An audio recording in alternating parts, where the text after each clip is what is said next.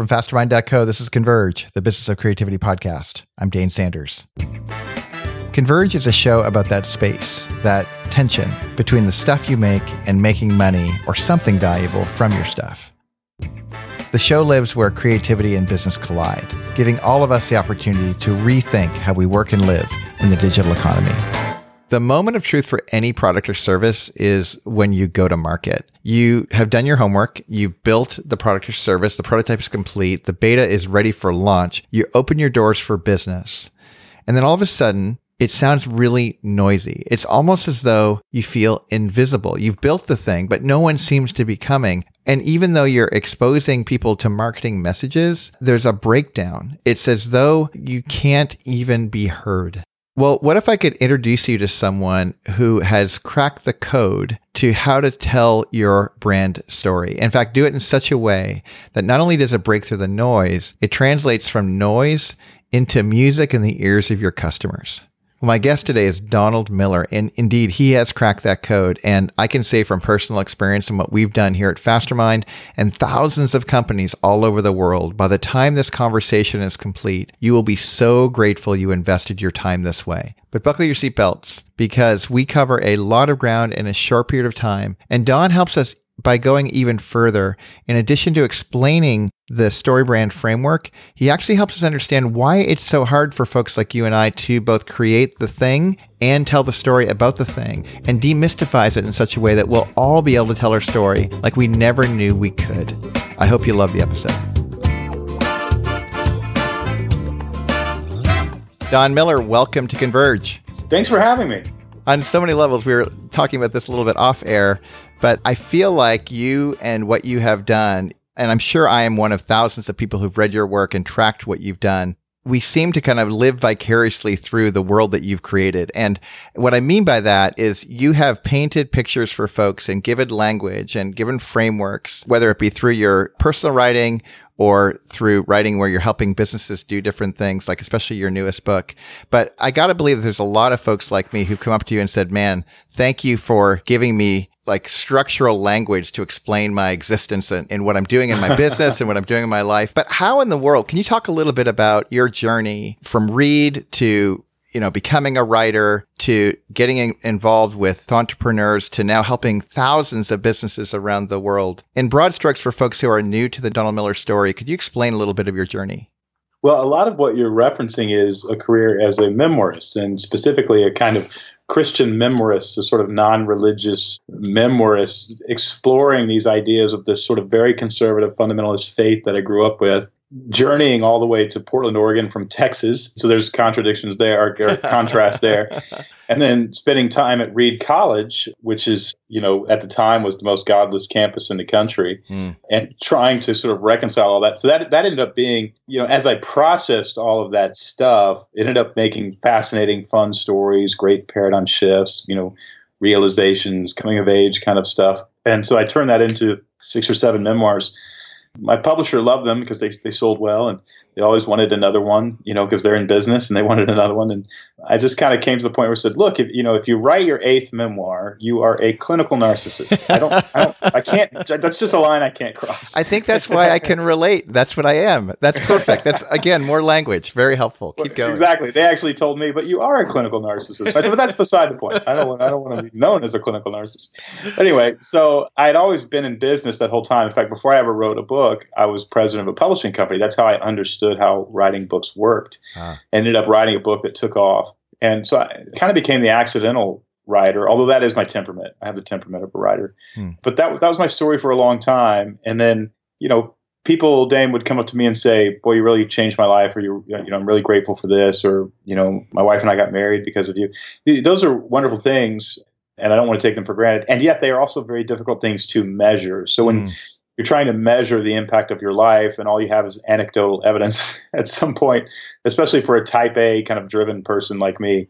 I wanted back into the the sort of not necessarily a business world but the dynamics in which things could be measured and or a field that would give me that. So i'd studied story so much to write books and then we we worked on a screenplay and i wrote a screenplay with some guys. Story became this amazing powerful tool through which to study you know human psychology, human sociology, basically composition, almost like music, except you're composing a narrative that guides people's emotions up and down, which to me was really fun to do. And I knew that story was the most powerful tool to compel a human brain. And so when it came time for me to promote what I was doing in my career at the time, which was a conference, I used the elements of story and created a framework that I could filter my message through to make it very clear so more people would come to my conference. We had 100% increase year over year using the framework. And that gave me this thought well, what if this framework could actually be used for other businesses? We opened the door on that. And I think our first clients were Procter and Gamble, Berkshire Hathaway, Chick fil A, the White House called, wow. the White House. You know, they were just people who clearly we're at the top of their games and we fit in the room in terms of helping them explain how to create a clear message to get the public behind whatever it is you're trying to do. Mm. So, you know, it seems like a big, big career pivot and it seems like a really awkward path. But if you think about it, you know, when you write books, you're very reflective, you're processing ideas. Then you have to sit down and you have to take the whole of the world and put it onto one page, which means you're leaving a ton of it out. And you have to communicate in such a way that people understand what you're saying, which is very difficult to do. And also, you have to communicate in such a way that people want to turn the page. Well, that's somehow translated into a marketing mind. And it feels like a really indirect way of going and getting a PhD in marketing when really I was writing memoir the whole time. So that, you know, and at this point, my days are not spent, although I've got to write a book here this year, but my days are usually not spent writing books. They're spent creating curriculum and content, teaching people how to communicate clearly with their brand corporate message. You know, I'm on the phone almost every day with somebody. Uh, yesterday, it was a multi-million dollar web browser that's being launched to compete against Firefox and hmm. Safari and all those guys, and just helping them see how they're not, you know, what they think they're communicating to the world is not what they're communicating, and if they would just, you know, get really succinct, communicate more clearly, they would make a lot more money. And we've seen that happen with company after company after company after company. So it's a fun thing. And then, of course, we get to measure it. You know, if a company was 100 million before StoryBrand, 120 million dollars seven months later, all right, we did something, right? the needle got moved. Yeah. They go to 80 million, we did something. You know, just got back from London meeting with The Economist and took The Economist magazine through it. They have 1.4 million subscribers. So I'm really looking forward to the next 12 months to see if they can go from 1.4 million to 1.8 or 2.0. It's just fun to be able to measure the results of this product that we're putting out in the market. And so I'm, I'm in my happy spot, at least for my mid 40s. Well, not too shabby. It's fascinating to me on several levels what you're describing, because on the one hand, for folks who are listening at home, it's super inspirational to hear that here's somebody who discovered a craft, was working that craft, saw some success, and kept pursuing it wherever it was going to take you. And it, of course, it took you on an adventure of your own to a place that you didn't anticipate. But now to find yourself in a place where you are, you've discovered and are articulating, giving language to a framework that can work not only for the $120 million company, but could work for little old me you know, in, yeah. little, in little old Newport. And I think that folks who are at home listening in I'd love to get into some of that dynamic, but maybe a way to get into kind of the framework is to actually talk about some things that maybe you have seen commonly, especially when it comes to marketing. So as you leverage story in the marketing conversation, what are some of the most common marketing mistakes you see solopreneurs and freelancers and entrepreneurs making? And what do those mistakes cost them? I'll answer the second part first. It's costing you millions mm. of dollars. Mm. But the biggest mistake that we see is that entrepreneurs are confusing their customers. And we have a mantra at StoryBrand if you confuse, you'll lose. And what I mean by that is if there's ever any moment where your customer's wondering what's in it for them or how you can solve their problem, you're probably going to lose that customer. You know, you, you have milliseconds these days. You don't even have seconds anymore. Let me give you an example. But the hard thing is most entrepreneurs don't know they're doing it. Right. To, to them, it makes a lot of sense. So, you know, here's an example on a big level. And then I'll give you an example on a, level that maybe we can more identify with. I'm watching the NFL early this season. I'm a Seahawks fan. I'm watching a Seahawks game. And in the end zone is painted the words crucial catch. There's kind of some logos on the edge of crucial catch, some rainbow colored stripes. And I'm thinking, okay, that looks like the old Polaroid logo. Remember the old Polaroid oh, yeah. stripes? Sure. So I'm thinking maybe Polaroid's making a comeback and this is how they're, they're introducing a line of digital cameras. And I said to my wife, I said, you know, that's a very expensive end zone you know, they painted crucial catch in the end zone. Why wouldn't they just say buy Polaroid digital cameras or Polaroid has some new digital cameras out? Like literally just say something people can understand rather than crucial catch. And I said, honey, that's just a great example of a waste of money. Three weeks later, Dane, I'm watching a game and just happened to notice at halftime they were bringing somebody out to the middle of the field and there were some announcers talking and not paying much attention to what was going on. Well, the guy had a t-shirt on that said crucial catch and his wife was with him and she had a t-shirt that said intercept cancer. Well it turns out it's a breast cancer awareness campaign that they want people to go get screened so that women can be screened for breast cancer and catch it before it's too late and so they call it a crucial catch. That is the most ridiculous thing i've ever seen. That was millions of dollars to paint those end zones where if you would have just painted the end zone hot pink and said get screened for breast cancer you would have saved thousands of lives. Real lives. But yeah, realized. But some ad exec took their money and said, well, what's the connection between football and cancer? Well, you know, you catch cancer. Okay, yeah. So what if we say crucial catch? And they paint something in the end zone, and nobody was involved in the initial conversation. They're just saying, they're just saying this code word that these people came up with, and it's a waste of millions of dollars. And Dane, I see this everywhere. I mean, everywhere. I would say nine out of 10 billboards on the side of the freeway are complete waste of money complete waste of money because you're zooming by at 80 miles per hour and you don't give it a chance to read it. And then there's some small print. There's something like some stupid slogan like trust is the commodity we exchange. Well, you know, who are you? Why does it matter to me? What are you selling? Why don't you just say that on your billboard? The most effective billboard I've ever seen is hot pink again, and it says gun show. it's because I know exactly what that is. If I want to buy a gun, I go to that show and I buy a gun, and there's the date, and it's at the expo center. You know, it, I think we get cute and we get clever. Yeah. And cute and clever are costing us money. People only respond to clarity, especially in the last five years. So that's the sort of thing that we well. Real quick, so the mystery and the clever. I, I'd love to just pause there for a second because I think you're right on target in that the folks that I have a chance to interact with, they are in love with clever. They are in love with mysterious. And and it, it seems as though is it that they see like when there's viral hits where there's some degree of scarcity, almost like a, a speakeasy where you have to like figure out the passcode to get to it, like that that's so cool that they give this indicator that hiding is somehow valuable in the marketplace. Is there any room for that kind of mystery and cleverness or like how do you account for that? I think when you have a very large brand, you can do brand campaigns that basically associate certain emotions with your brand. And so Coca Cola associates a realistic attitude about life combined with positivity. That's their whole brand. And they want, they're looking to not only find people like that to drink Coca Cola, but they're also looking to create more people like that. Hey, life is hard, but let's have a great attitude about it. Let's celebrate some of the beauty here. Mm. That's Coca Cola. So what Coke doesn't do is show up on television and say, We're having a sale, 50% off Coke everywhere you go. You know, they don't do that. But that's the luxury of having existing brand awareness. Yeah. What's happening with a lot of entrepreneurs is they go, Well, we want to be like Coca Cola. And so we're going to do this really elusive campaign associating sort of images and and maybe music and some poetic text with our brand. But you, you, skip the first step where you've been in business for 75 years and spent $500 million a year letting people know that you're a product that tastes like sugar. you know, that's that you forgot that part.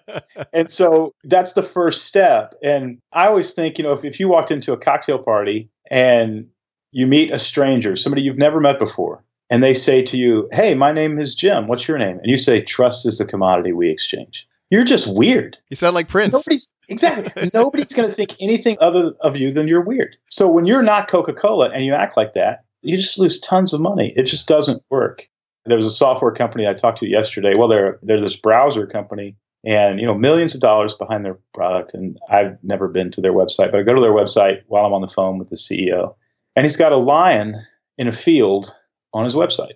And I said, "Do you sell tickets to go on an African safari?" And he said, "Of course not. We're a browser." And I said, well, then why do you have a lion in a field on your freaking website? it doesn't doesn't make any sense. It makes no sense. And he didn't even have an explanation it was just like, well, you know, we want to be about courage and we, oh, give me a break. Yeah. You know, give me a break. Why don't you just tell people, hey, our website doesn't let large corporations capture your information. You know, Google has three gigs of information on every human being who uses Google. Three gigs. They know everywhere you've ever been on the internet. They know everything about you. His browser won't let them do that. Now that is a great sales pitch. It's a great sales pitch because basically says, look, corporations are finding out every bit of your private details so that they can sell them to other corporations. And you have no choice. When you open their product, you're giving that stuff away. We keep them from robbing you. We keep them from finding out stuff that you haven't given people access to. Brilliant. That's what you say, right? But he put a lion on his website. I'm just like, you gotta be kidding me. Do you think? Well, do you think he'll shift? Like, do you think that there's? Yes. I, I, yeah. Okay. Yeah, I mean, while we were on the phone, he was just going, "Oh my god, we have a lion on yeah. our website." Well, it's funny. well, this this weekend we did our conference for Fastermind, and StoryBrand was a main vein of conversation. I mean, one of your guides, Amy Burgess, came and just knocked out of the park, and but she is amazing, and the the framework was amazing because it had that impact. It had that like I'm guessing you have to be pretty gentle with people because when you reveal what I know for me, when Amy started showing us what we were doing, I, it was embarrassing. I mean, it, it honestly was, it was so kind of like, no duh. How did we not see that? When you're so close to something and you have what we call the curse of knowledge, meaning you're so close to something, you understand it, you project that understanding onto others. You forget that on the first date, there's just a few things you need to communicate. I'm safe, I'm interested in you, and I'm a respectful person. That's really it what we do is we rush into the room and we act like we're on the seventh date. And people are like, hey, you're confusing. This doesn't feel like the natural progression of the way a relationship works. And all sales are just relationships. And so we're so close to our stuff that we use inside language. We talk over people's heads. Mm-hmm. You know, I can't tell you how many people will say to me, you know, Don, the thing about our product is it solves this problem for people. To which I say, nobody thinks they have that problem. so you're never going to sell any of it if you talk about a problem that yes people have but nobody thinks they have that problem. So you know i just met with a gentleman who he does home construction but he uses all masonry. And he won't use very much timber inside of a home. And he said it, it really after a long conversation it was indeed very fascinating to me because my wife and i are building home. But he said don we have a serious problem. He was kind of using story brand technique as he was trying to mm-hmm. filter his message story I said, What's our problem? He said, The homes that we're building, they're going to fall apart in 500 years. I said, that is that is not my problem. That's like uh, you know I don't know who's going to own my home in 500 years, but that ain't my problem. so he but he's solving this problem that nobody really feels. Yeah. And so what he has to do is he has to go back and say, you're getting ripped off because people are selling you a cheap house. And back in the days of Rome, artisans would come in and build a beautiful house that no earthquake or hurricane could tear down. And that's the house that you deserve. Mm. Well, now I realize there's this villain selling me a cheap house. And back in the old days when things were done well, there were artisans who would never rip you off. They would build you a beautiful, strong home. Well, now there's a narrative. And I have to ask myself, am I the kind of person who gets ripped off by buying a cheap house? Or am I the kind of person who builds things of quality? What kind of person am I? So now he's selling me not just a house, he's selling me a kind of person I can become. Mm. So, you know, there's things that I think we have to go back and we have to say, look, I'm so close to this thing that I'm selling something that nobody really wants, but there is something they do want. And that's the thing that I need to focus on and talk about if I want to move more product. I can solve those other problems that they don't know about in the midst of, you know, step eight, nine, and 10 mm-hmm. when those problems become important. But in the initial conversation, the only thing that matters is problem number one. You know, this stuff sounds like magic, and you're so skilled at articulating it and cutting, like seeing like X-ray vision right through it. And that's after you know a lifetime of really honing a skill. But your framework gives that kind of power to folks right. at home. So, how would you describe the StoryBrand framework to folks who like they're compelled by what you're describing and they get the examples and they're like, man, if I could do that with me or with others, that would be incredible. How do you describe StoryBrand on your way up the elevator? Well, I, I, basically say most business leaders are so close to their products and services they can't describe them in such a way that people want to buy them. So we have a framework that helps you clarify your message so people want to buy whatever it is that you're selling. That tends to get me a lot of business cards, right? People are like, well, I, I need to know more about that. That framework is actually seven really critical paradigm shifts. And they all come out of ancient narrative, ancient stories. And story is the most powerful tool to compel a human brain. Now, most people spend 30% of their time daydreaming, except when they are encountering a story. And when we encounter a story, our brain stops daydreaming and we pay attention. We, we almost have no choice. So, StoryBrand, the genesis of StoryBrand came from how can we use this powerful tool that gets people to pay attention, that they, they just can't stop paying attention hmm. as a competitive advantage in the marketplace for our businesses. And I studied story, you know, for years anyway. And so I basically found seven things that happen in almost every story. And we looked at those as psychological paradigm shifts. And so the first thing is, you know, in order to get a story started, in order to get somebody to pay attention to you, you have to define something that the character wants. You can't define too many things because they'll lose interest. If Jason Bourne wants to know who he is and wants to lose 30 pounds, he wants to finish a marathon, he wants to marry the girl, and he's thinking about adopting a cat, you lose the audience. it has to be very defined. But think about Dane, think about how many businesses say, well, we do we do seven things and it's this, this, this. And by the third thing, nobody's interested. Yeah. But if you, yeah, they stop listening because you're, you're throwing too much stuff at them. The story's about too many things. So your business really needs to be known for one thing, and that's a critical point. You have to define something that the market wants, and you have to become known for it. The second you put the second and third and fourth thing in, you delude your brand clarity in the marketplace, and that costs you money. People don't have enough room in their brains for you to do two things. You know, if I hired a plumber and it was just a fantastic plumber, and I said, Man, thanks so much. You know, every other plumber is late, they don't do a good job, they overcharge me. The plumber says, Thanks. You know, also, here's my card because I'm also a home chef. I don't have I don't have categories in my brain for the plumber and the home chef, right? Can't be two things in my head. Especially and those two very, things. Yeah, and, and there's so many entrepreneurs out there. You've diluted your brand by chasing that five thousand dollars here, that two thousand dollars here. So you do this, this, this, and this, and that's okay. You need to separate those brand identities so that the market can understand the problem that you solve. And that's the second thing that happens in a story: is there's a problem. You know, the character wants something, but the character can't get it because there's a problem. And the problem is what the story is really about. Without the problem, there is no story. You know, the second you resolve the problem, the story's over. So if Jason Bourne gets a call on minute 13 of the movie, and a friendly voice over the phone says, Jason, you were a part of a CIA training program. We brainwashed you. And we feel really bad. We're going to give you a pension and a house on the coast, and we're going to give you a chocolate lab. And, you know, you're going to be okay. And then the next 90 minutes is him training his chocolate lab on the beach that story's going because we resolve the problem the story's over. So here's the business principle for everybody listening.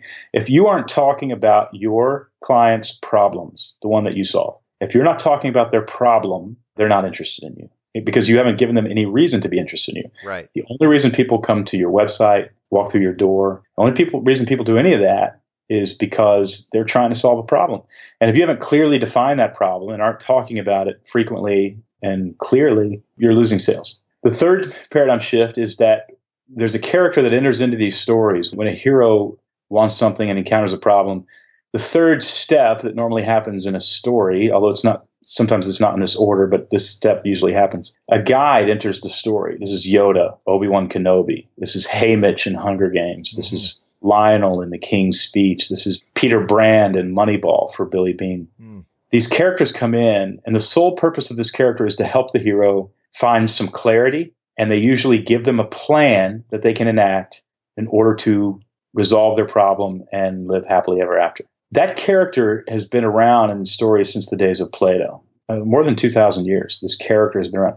Well, the reason that character is in the story is because human beings seek that character in their daily lives. A major problem that happens in brand narratives is that the brand itself tries to play the hero in the story, but nobody's looking for another hero. They're looking for a guide.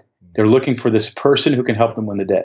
So when you show up at the cocktail party and you say, Don, what do you do? And I say, well, you know, we've got this great company. We have great company culture. We do 401k matching. We're one of the great places to work. We're thinking about doubling our revenue. My grandfather started the company. I'm, you know, really trying to just uphold his legacy. You know, it's a grind every day to do that. What this person that I'm talking to hears me saying is, I'm a hero in a story.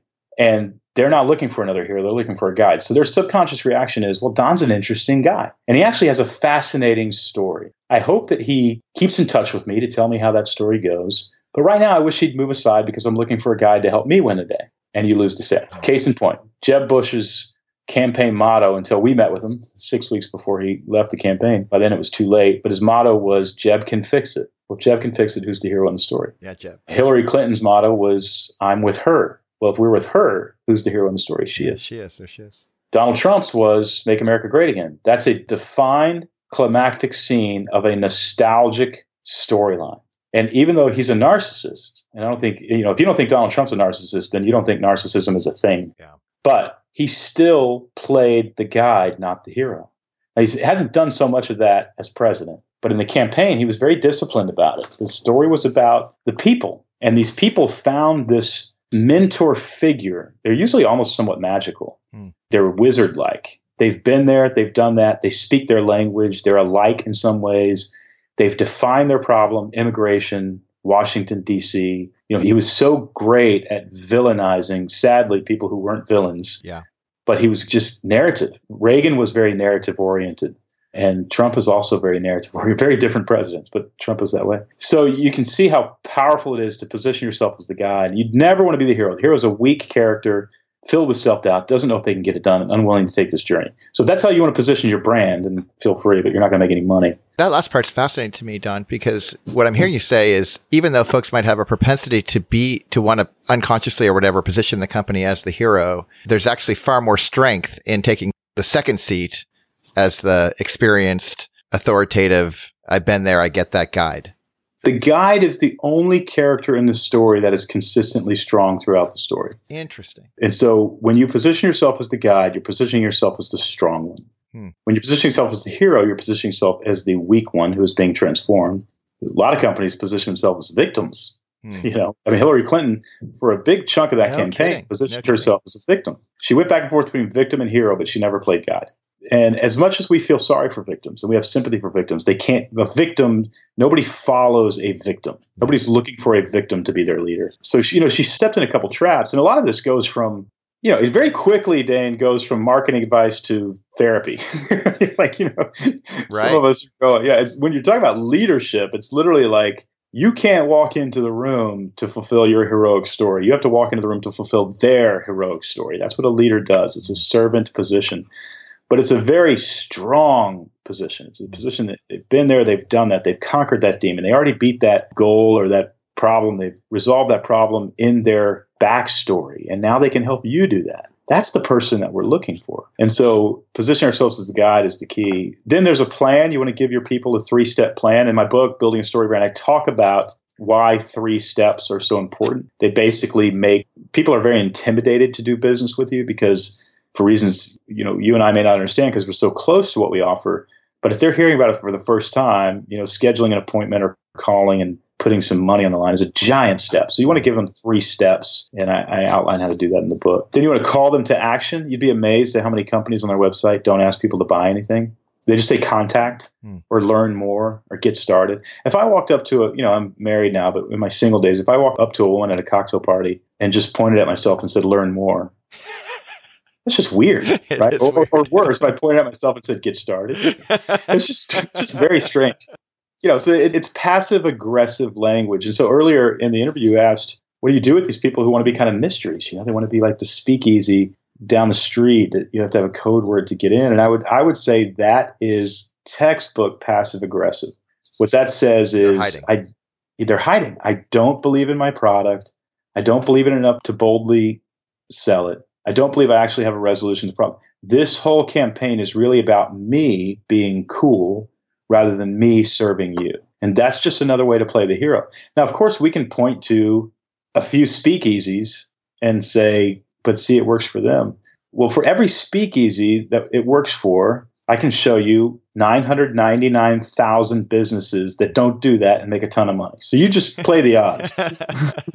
Because there are not very many Nordstroms that turn off the lights and lock the doors and hide from you, right? That's just not how you make money. So I think there is a trendiness to that that can kind of work. But even then, what you're selling is the trendiness. You're selling a bar as a fashion brand, and people want, you're selling exclusivity. Mm. And that is a, that's what the people are actually buying. And you're actively selling it. You're actively selling something they want, and that is exclusivity. Mm. And so you have to understand if you're going to take that route, what you're actually selling. You're not selling liquor, you're not selling cocktails, you're selling exclusivity. And you need to understand that. And that's why, you know, some people will pay people to stand in line on opening day to make it look like you can't get in, right? You know, it's there's an exclusivity factor that can come sometimes be great. But in my opinion, you know, a lot of that stuff is a waste of time for 99.9% of brands. I'll be back with the rest of the conversation right after this short break. This episode of Converge is brought to you by White House Custom Color, the most customer centric photo lab around. They just do it better. If you are a professional in need of any images in print, WHCC.com is your answer. Either use them yourself or make sure your photographer does. WHCC.com, the official sponsor of the Business of Creativity podcast. Just as uh, you know, one more in the pile of case studies. When we came across this, it was so fascinating. So I reconnected with Amy. Again, went to college a couple decades ago, and she was looking at at our stuff at Fastermind, and she was gracious enough to. Because of our friendship, spend some time and kind of do a deep dive in the thing. And in a text message, she was like, I think what you actually do is this. And she sent me this text message and I immediately got it and I didn't respond right away. And she told me, later that it was actually it caused some insecurity in her because she was like I wasn't responding. But I the reason I wasn't is because I immediately forwarded it to my business partner, and we both were just staring at each other, going like, "We've been working on this for five years, yeah. and we hadn't found market fit." And we knew what we were providing was valuable, but we just didn't find it was just it wasn't breaking through the noise. And she and she got us better than we got us in a text message. So we immediately hired her and we redid our deal and did our event. And at our event was really the first time we got to tell our story in this framework. And Don, it was, this is not a hyper, this is, not, it was magnificent in the room. Like half the room bought our highest ticket item, which is this year long subscription. Yeah. Like there, like done.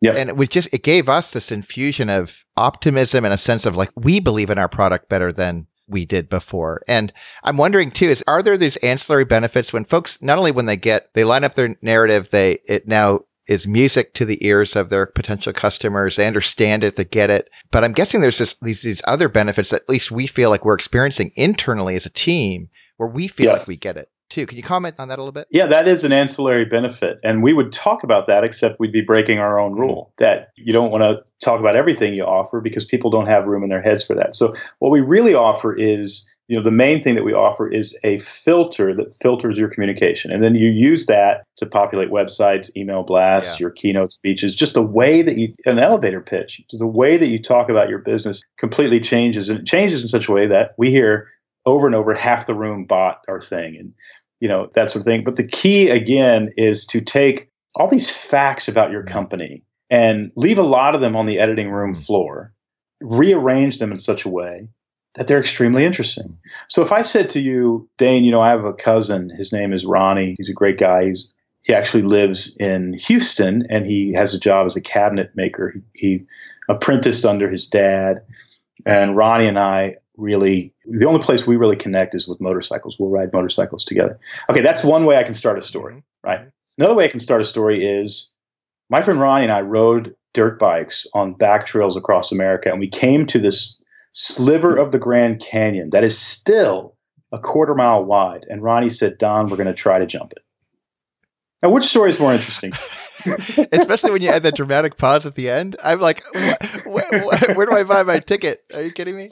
That's so. That's amazing. But what I did was, by the way, this story is complete fiction. My cousin Ronnie and I don't ride motorcycles. But what I did was, I took out all the stuff that nobody cares about. Now, I can't take that out of my actual business because that's how, how, I do business. But people don't need to know all the nuts and bolts of how I do business. Yeah. They need to know what's interesting to them. And the most interesting part to them is a story question. Are they going to be able to jump these motorcycles across the Grand Canyon? And so when we start out by saying, look, you know, most roofers are selling you a roof that in 10 years needs to be replaced, but it's ridiculous. The products exist for these things to last 100 years, and they're only about 50% more expensive. Well, that begs a story question. Why in the world would I put a roof on my house that does, you know what I mean? And so you want to start with that sort of thing. I, I just had lunch, literally came from lunch to this podcast interview. I had lunch with a gentleman who works at a clothing store. It's a men's upscale clothing store. And he said, Don, look at our website. And I just cringed. You know, it was just awful. But I bought a suit at the store, so I knew what they did. And, you know, how do they say? They've got so many suits. They've got sweaters, they've got belts, they've got shoes, they've got, you know, how do you, what should the website say? And he said, you know, Don, we're just an old fuddy store. I mean, our owner is old, our clientele is mostly old. And we got a bunch of young guys working there. We're dealing with these old guys. We don't know how to modernize this. And I said, well, that's exactly it. You sell nostalgia. You sell a buying a suit experience was better in the 50s than it is now. And we're bringing it back. You see what I'm saying? Now, now there's a differentiator and what you're really selling me is this customer service experience where you spend time, you get to know my story. And you talk to this guy and he said, Don, I just want to know people's story and I want to dress them for their story. Mm. What a beautiful, I mean, have you ever got a suit from a guy who says that anything like gorgeous. that? I love that. So, yeah. So I'm like, well, why isn't that on your website? It's driving me crazy. you know, those are the sorts of things that open a story question and make me want what it is that you have. So that's really the key. And I, would be, you know, robbing your audience if I didn't say there was two more aspects yes, yes of story brand framework, and that's success and failure. You have to tell people what will happen if they buy your product. Will it be good? And show me that. Tell me that. Show me and tell me what my life will look like if I buy your product. And also show and tell me what my life will look like if I do not. There must be stakes in the story that you're guiding me into. Otherwise, there's no reason for me to take a step with you. There's no reason for me to buy your product. The key paradigm shift to all of it, though, is this stop telling your story and start inviting people into a story that one paradigm shift is worth a lot of money. Stop telling your story and start inviting people into a story. Mm-hmm. And that will change everything about how you do business and certainly the way you talk about your business. Well, friends, as you're listening to this, I hope you're as compelled as we were when we first came across these ideas. And Don, you have been so gracious. I mean, normally people who I've known who've had access to what you offer have gone through, they paid appropriately significant amounts of money to, you know, attend your in-person workshops, your online workshops. And those immersive experiences are incredible. But you've actually taken the gold in, of these hills and put them in your new book and it's available to everybody. I, am just, I've been in conversations literally in the last 48 hours with multiple people.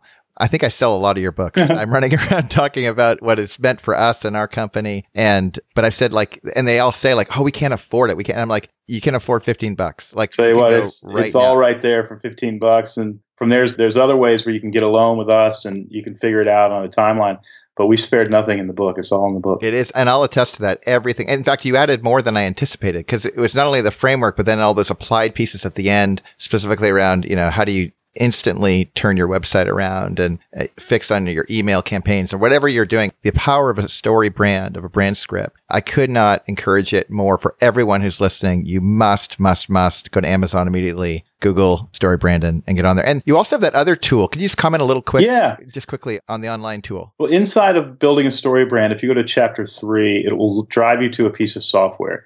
And in my opinion, it's the best storytelling software that you can get, at least on the internet. And it's free. And it basically allows you to type in the seven categories that I just talked about. There will be prompts that will ask you a question. If you answer seven, really eight questions inside of this brand script, you will literally look at your brand and go, that's it. That's what we offer. I've been trying to figure that out for so long, but that's what we offer. So, building a story brand explains how to use the software. If you want to go straight to the software, just go to mystorybrand.com and you can fill out a brand script there. I think you get to fill out 10 of them for free. And so, wow. you know, that's t- if you have 10 different businesses, you have 11 different businesses, you're out of luck. But if you've got 10, you're going to nail it. well, Donald Miller, thank you on behalf of thousands, millions out there. We are so grateful for this particular contribution, but all the other stuff you've done over the years. And I'm just so, so honored that you took the time to be with our audience. Well, you've been wonderful. I've very much enjoyed our time. This is season three, episode 13 of Converge, the Business of Creativity podcast. Converge podcast is brought to you by fastermind.co, where we help entrepreneurs go from knowing to doing. Get started free today by finding out your Fastermind owner score. Go to fastermind.co. Music for this episode provided by triplescoopmusic.com. What does your story sound like? This episode was mixed and produced by Podcast Fast Track.